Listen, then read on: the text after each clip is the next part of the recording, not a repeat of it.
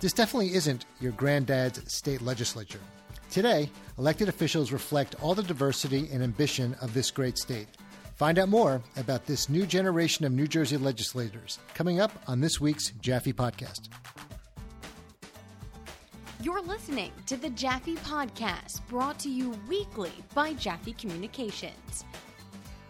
For more than four centuries, New Jersey's 19th legislative district has been on the cusp of revolutionary change. Its largest city, Perth Amboy, paved the way for representative democracy in America with its royal charter. And in the shadow of the Statue of Liberty, cities became incubators for the waves of immigration that fueled our nation's industrial golden age. It's fitting that the voters in the 19th district would elect Assemblywoman Yvonne Lopez, a legislator just as driven and dynamic as the district's history. Since assuming office in 2018, Yvonne has introduced many new bills and recently scored her first major legislative victory with a new law requiring seatbelts on New Jersey school buses. Everyone who's had the pleasure of meeting Yvonne knows that she's never too busy to share a smile and a warm hug.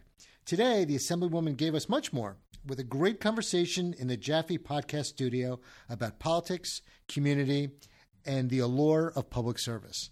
Let's um, get started. Uh, do you want to just, uh, for our listeners that don't live in those five wonderful towns in northern Middlesex County, do you want to uh, give folks a little bit about you? Tell us a little bit about you. Absolutely. Mm-hmm. Thank you, Jonathan, again, sure. and thank you, Josh, also.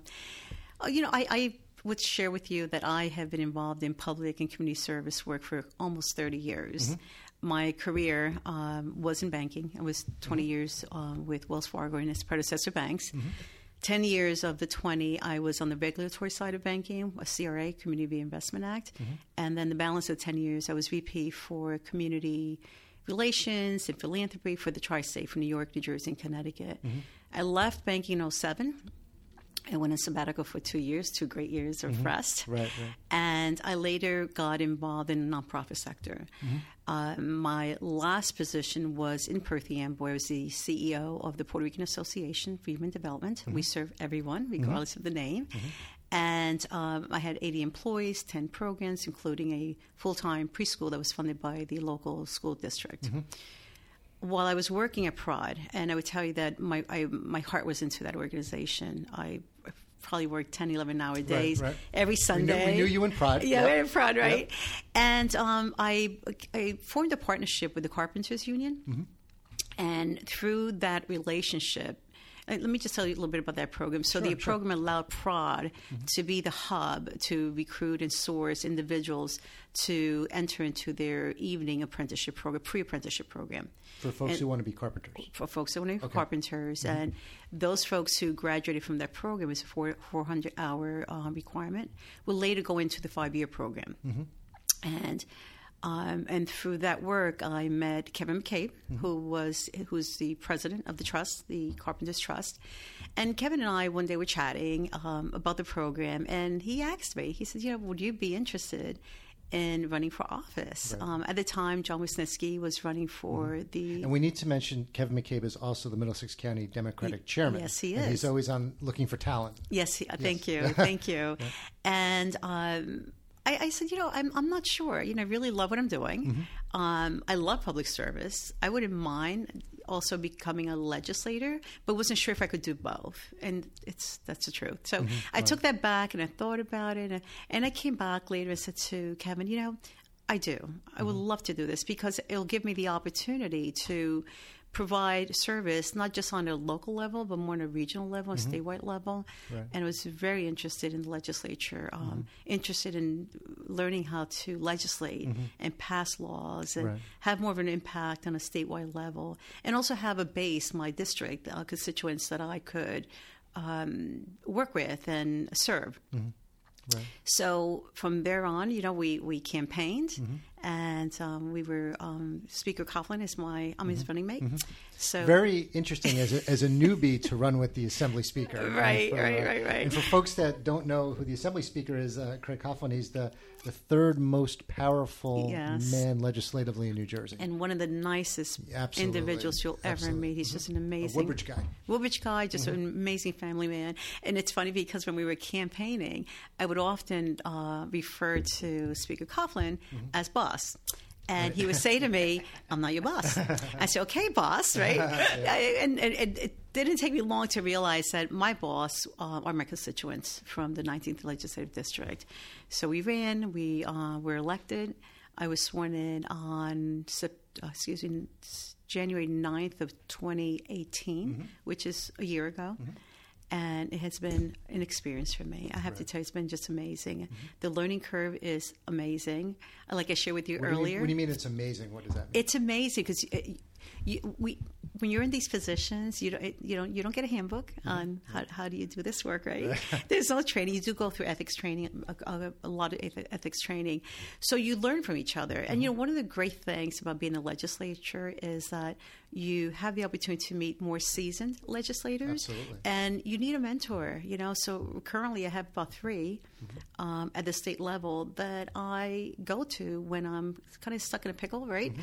And, um, and, they're, and they're wonderful. They've been doing this work 10, 15, 18 years. Yeah. And they've become my dearest new friends, too, by the way. Um, even with staff, you know, we have um, an amazing staff on board.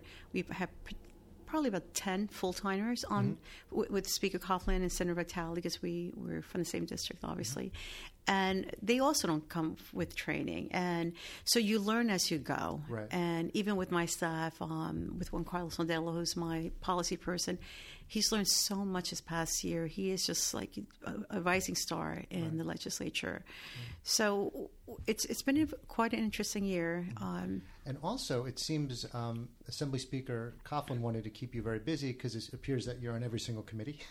Oh, uh, th- that's another thing. Thank you. Or maybe five committees, right, or- no. is it five so committees? It's four, but I would say to you, watch what you wish for, Right, and I'll right. tell you why. Right. When that form comes along, um, asking to select the committees that you want to serve on, Mm-hmm.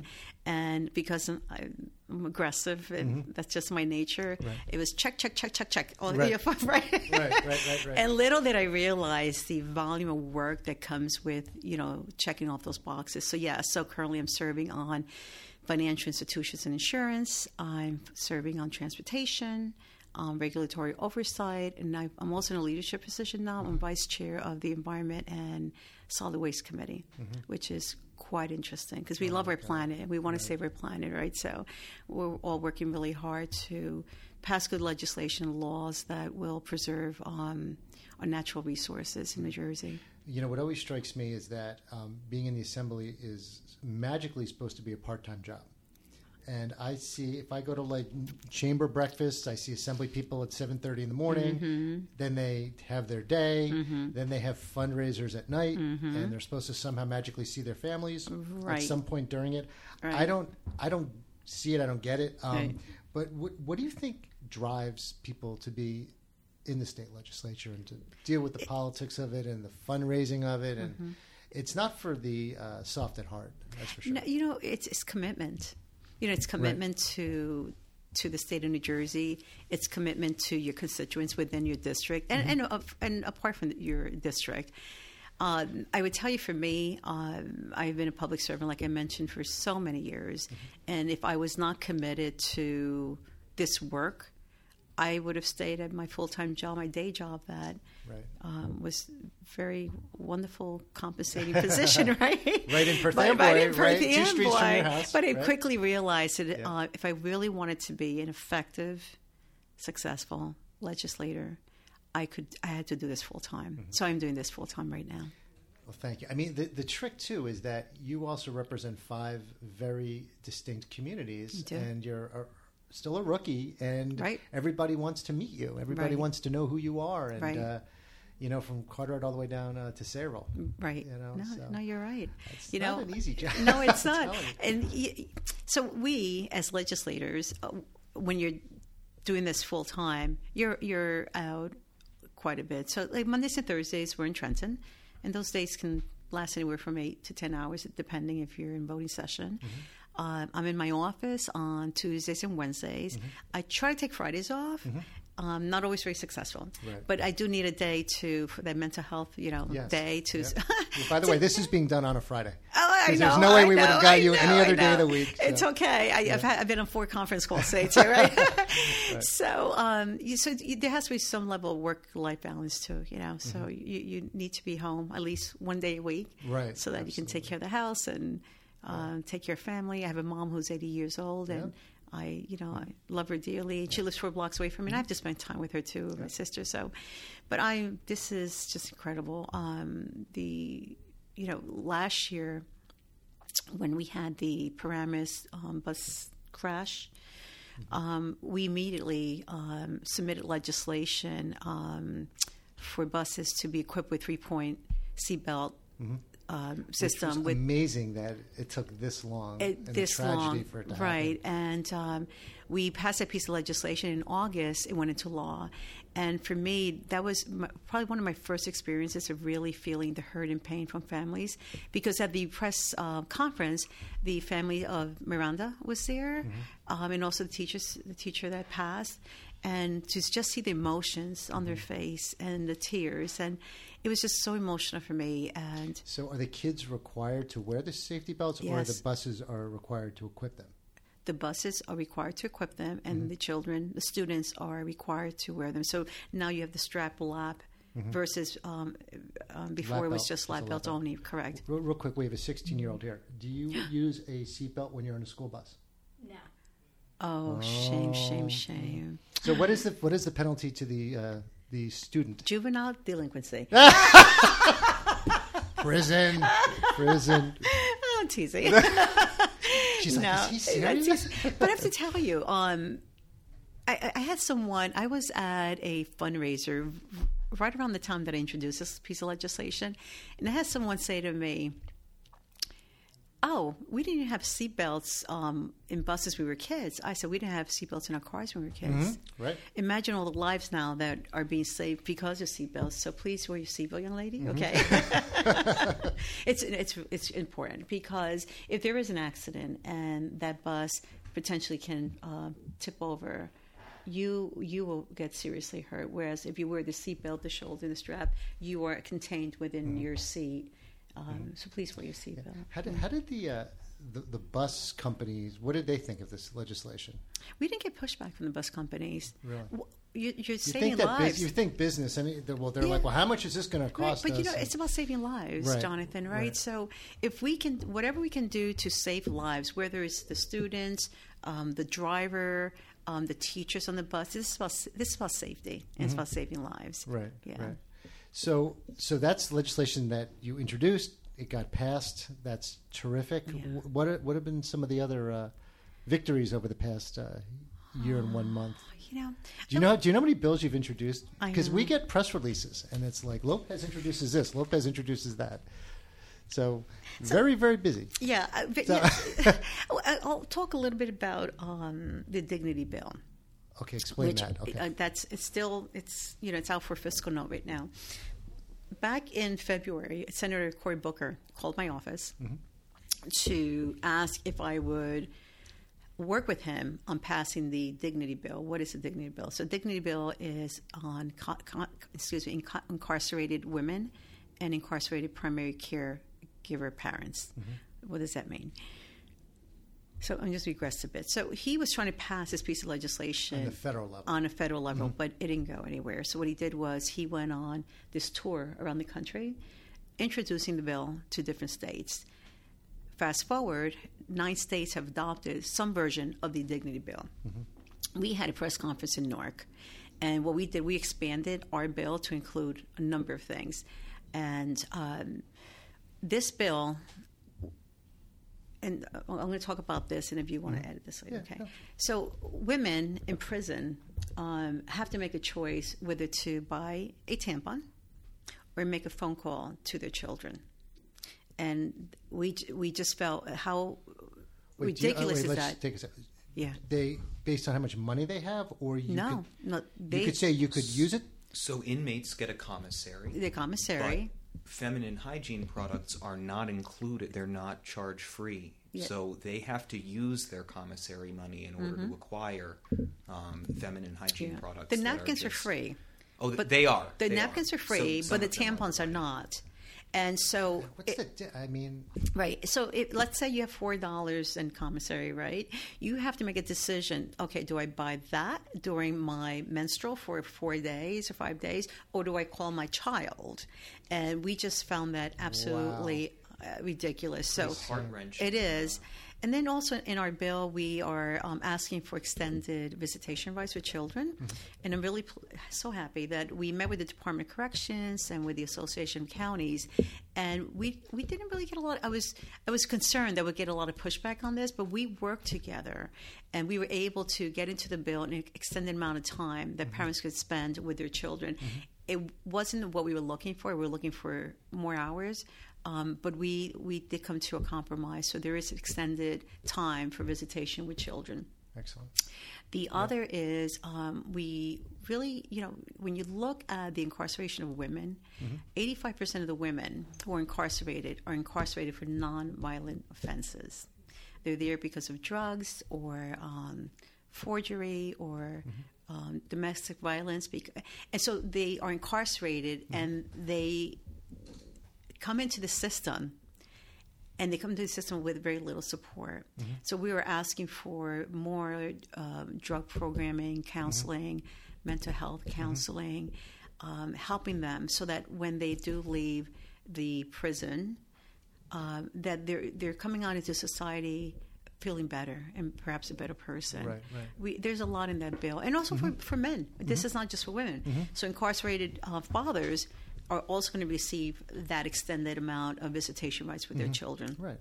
Because they're going to get out one day, They're- and they want to have connections with their Yeah, families. It's pretty it's obvious. Absolutely. It shouldn't be part of the, the penalty. Yeah. The data shows Mm-hmm. that the strongest predictor of a successful reentry into society for a woman who's been in prison is access to family and a support. You know, Mm-hmm. There's a great deal of data that shows that uh, you know Yeah. providing women who are incarcerated with access to visitation rights for their Yeah. kids makes them more. It makes it much less likely that they'll reoffend. Right, right, and, Yeah. and you know we were on. Is that real, real quick, Alana? Mm-hmm. Is that bill? i- Has, is there a companion in the Senate, and it's moved There through? is on the Senate side. Uh, it is Senator Greenstein. Yeah, Mm-hmm. Excellent. And, and I would say that we put a lot into that bill, and so we've had to negotiate a lot as well Absolutely. because there is a, a it's a significant fiscal note to it.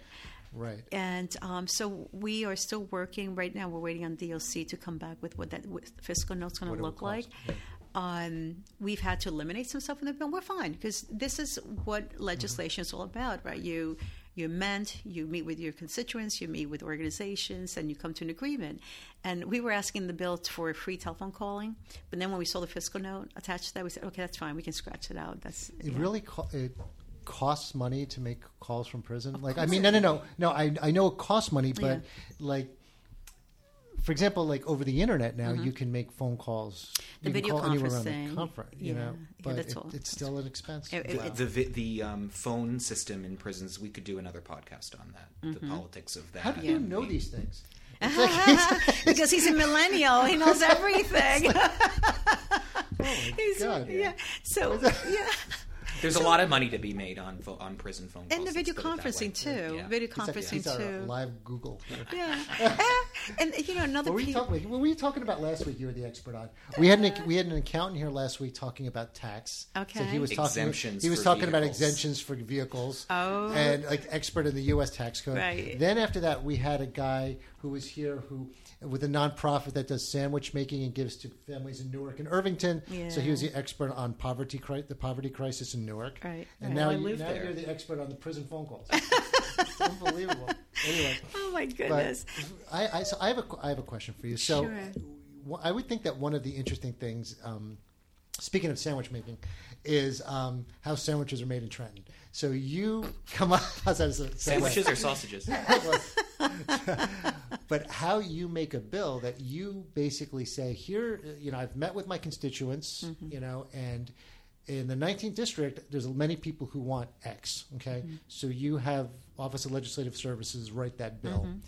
And then it gets thrown in with all the other bills. Mm-hmm. Um, and uh, one of my professors at Rutgers, I'll never forget what he said to me. He said, The state assembly is not a bill making body, it is a bill killing body um, meaning that everybody has all this legislation and what actually gets heard and, and whatever Mm-hmm. and what actually doesn't you know there's a lot more that doesn't get heard so i guess the, the long point of the question i'm asking is how as josh is the sausage how's the sausage made so you you come up with that idea how do you get it from there to the attention of the assembly speaker to a bill companion bill in the senate and ultimately to having the governor sign Mm-hmm. Okay, so I, I would tell not you, easy. no, it's not, and I, I, I would say that uh, my policy person Mm-hmm. really makes me look really good. He's just an expert. let's He's drop the name who's that Juan Carlos Oh, that Juan Modelo. Carlos, okay. Yeah, he's Great just guy. amazing. Um, he has learned this so quickly, but this is his passion. Mm-hmm. And um, so we meet with constituents and or organizations, and they, for the most part, are the folks that come to us with issues and Mm-hmm. ideas. And nine out of ten times, we will run with the idea or the issue. Um, other times, it's just something that's against my grain, Mm-hmm. against my values, so I won't further pursue it. Mm-hmm. Um, Juan Carlos would then take that information, he submits it to the Office of Legislative Services. They do all the research. They come back with the research without a bill number. We look at it. We bring our constituents in again to look at that language to ensure that this is this feels good for them and it, it's it's going to be viable for our community. Um, we make whatever amendments we need to make. Then we submit it. We get a bill number, and then the process. It takes a while, and the leadership does look through all the potential bills, and they begin to disseminate the posting of the bills to the committees. Right, right. And there, there are times, some there are many times that some of these bills. Uh, you go months and months; they don't they don't get posted. So we make phone calls to the chairs of the committees, and we ask them for, you know, please can you s- submit the bill? And so we have good relationships too in the legislature. It's just that there's so many bills; it's impossible right to post all those bills quickly. Um, and they get so. For instance, yes, I was in Trenton and I had four bills that were um, posted to committees. So I was testifying here and testifying there, and I'm happy to say that um, the bills were all unanimously approved. But you know, you still have to go through the process of. No, they, they have to go through fiscal notes and. Um, and then ultimately, the Senate side, they have to pass on that House um, the bill as well, the companion piece of it. And then ultimately, if everything goes fine, it goes up to the governor's office and um, s- his, his decision and his yeah, and then there's got to be people in the legislature who I assume are reaching out to the governor and saying, Governor, we're bringing something up to you. Uh, Maybe Yeah. it's assembly, the assembly speaker. Yeah. That's extremely important. right. You know, and I know the assembly speaker and the senate president work very well together. They do very well, very uh, well. and that's that's important. Yeah, it is very important. It's important that we be collegiate with each other also. Mm-hmm. And I, I can speak for myself that within our caucus, Mm-hmm. the Assembly caucus, uh, everyone's very kind to each other. Mm-hmm. Kind. We support each other. We we agree to disagree, Mm-hmm. and oftentimes there are bills that half the caucus may approve of, Mm-hmm. and the other half don't. And and it's all based on the geography and the district and what's important to the constituents. And that's part of the process. Right. You, know, you don't you don't always receive 100% of approval on every single bill that comes. And you've seen that, It's- you know, with yeah, all the, the issues that we've yeah. Mm-hmm. had with um, all the other statewide bills. Right, Mm-hmm. right. You know, Yvonne, we're, we're, one of the big uh, topics has been uh, the fifteen dollar minimum wage. mm-hmm. That's what, what? What about that? Where, where were you on that? So, of course, you know, Yeah. I was I'm of, I was co-sponsor on the minimum wage. The minimum wage is going to impact thousands of individuals in New Jersey. We have nine million residents that live here, and it's going to allow for those individuals who are marginalized to earn more, and in earning more, they will probably spend more, right? um, I, I, I would share with you, and you know, there, there was a lot of pushback from businesses, from small businesses, and because their fear of what that's going to mean to their workforce, and um, but at the end, and I'm really proud of Speaker Coughlin for really pushing this through because this this will impact the marginalized communities, those who, uh, who are making aid and change um, right now. So we know that in July it's going to go up to ten dollars, and then January 11 over the next five years it'll be phased out. And our hope is that one, more families will be able to put food on their table. Will be able to not have to make those decisions about do I buy food or do I buy prescription? Right. Um, can I pay my rent and not feed my? So they'll they'll be in a better place where they can afford a little bit more Mm-hmm. and then spend a little bit more too. So it will help the economy. Are there? Do we know? Does Pennsylvania, New York, have fifteen dollars? New? York has 15. New York has it, but Mhm. not. I don't uh, think Pennsylvania yet. Right. But it's, it's something that you know. Is it being pushed around the country? It is Different absolutely. States, every yeah, every yeah, state absolutely. Is, uh, hmm Oh, yeah. Fightfor15.com. fight for Yeah. 15? Mhm. Well, I know there was a big Hillary Clinton uh, uh, candidate issue in 2016. Yvonne, I know one of the bills um, that you've been working on, um, really involving in your district in Sayreville, um, regard, regarded the right um, for high school students to self-administer medication. What, Correct. what, tell us so, about that. Yeah, so that bill is forty-seven ninety-nine. So, Jonathan, I had uh, a constituent that came to our office to speak to to me and Speaker Coughlin. She has a teenage daughter attending high school who suffers from adrenal insufficiency. What does that mean? Symptoms of uh, adrenal insufficiency: low blood pressure, um, unconsciousness. Um, headaches, dizziness, nauseousness. And whenever she has an episode like that at home, if mom is not home, she self administers the hydrocortisone succinate. But in her school, they're not allowing her to self administer that medication. So the parents who's become an advocate has been at this for about three years um, because it's also affected her. So, if she can't administer in high school, what did the mom have to drive to school, or was it the nurse, Go who the nurse's office. or just go to the nurse's office? Nurse's office, right. So it also interfered with her extracurricular activities. Just very sad, very. So she came to us, and we decided to submit this to all uh, Office of Legislative Services. They came back with the language. Uh, fast forward, um, last week she came to the State House, as did um, Dina Matos from the CARES Foundation, and I. We presented this piece of legislation, and the bill is going to require schools to allow students to self-administer hydrocortisone succinate Okay. in the event they're having a, an adre- adrenal crisis. Oh wow! Yeah. So it was passed unanimously, and we hope that this bill becomes law soon. Okay. Um, I had um, Janet Mazur, who is the parent. I was with her two nights ago at the Cerebral meeting, and she was so emotional. She was so happy and so Right. proud and so excited that finally someone heard her, someone is helping her. And it's not just her daughter, it's the entire adrenal insufficiency community Right. that suffer from these symptoms. Yvonne, we know that you've been so heavily involved in social services work um, with the legislature and obviously for the many years before with Right. PROD. And I know there's another interesting bill that you've been working on regarding senior citizens and Right. uh, who are victims of crimes that um, the um, perpetrators would be getting paying additional penalties. Mm-hmm. Can you explain that? Yeah, well, you just did, but I'll, I'll reiterate it. Well, at least I guess I'm accurate. At least. so, so this bill um, pertains to seniors and also people with disabilities. Mm-hmm. If someone is uh, convicted of violating a senior or a person with a disability, their charges and their penalty will be graded one level higher mm-hmm. than it is now. Mm-hmm. And my hope is that by increasing the penalty, that the perpetrators and the bad people, right, out there will think twice before they victimize a senior or someone with a disability. That's my whole intent. it's it's very simple. It And, um, it shouldn't be happening, Right. but it is. Is it p- people with developmental disabilities of, well, actually intellectual and developmental di- disabilities of any age? It- Right. If you're disabled, Mm-hmm. regardless of the disability, if you if you are victimized, you will be charged at a grade higher. Mm-hmm. Good. And where is that now in- the process?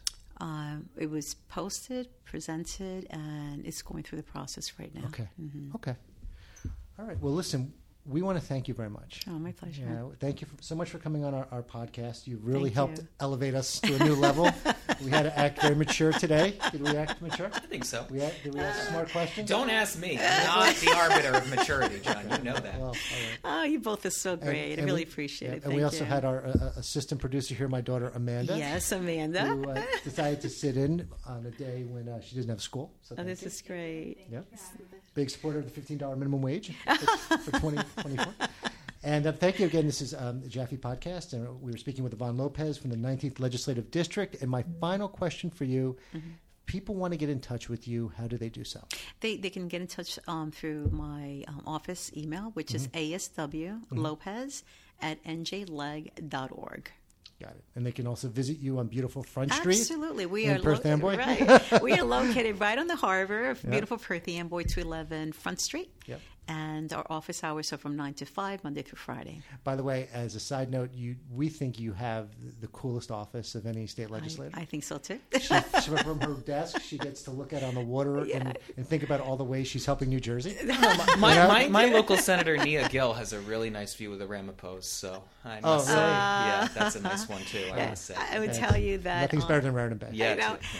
everyone that comes to the office, especially those individuals that um, don't really know the history of Perth Amboy and the waterfront, they were aghast by the view and Right. how beautiful it is. So Yeah. thanks. Awesome. Thank you, Jonathan. The Jaffe Podcast is a production of Jaffe Communications, which is solely responsible for its content. Episodes may not be reproduced or rebroadcast without permission. Our executive producer is Jonathan Jaffe. Our editor and production manager is Josh Frank. And our theme song was composed by David Siste. For more episodes, visit jaffecom.com or find us on Facebook at Jaffe Communications. Thanks for listening. Join us next week.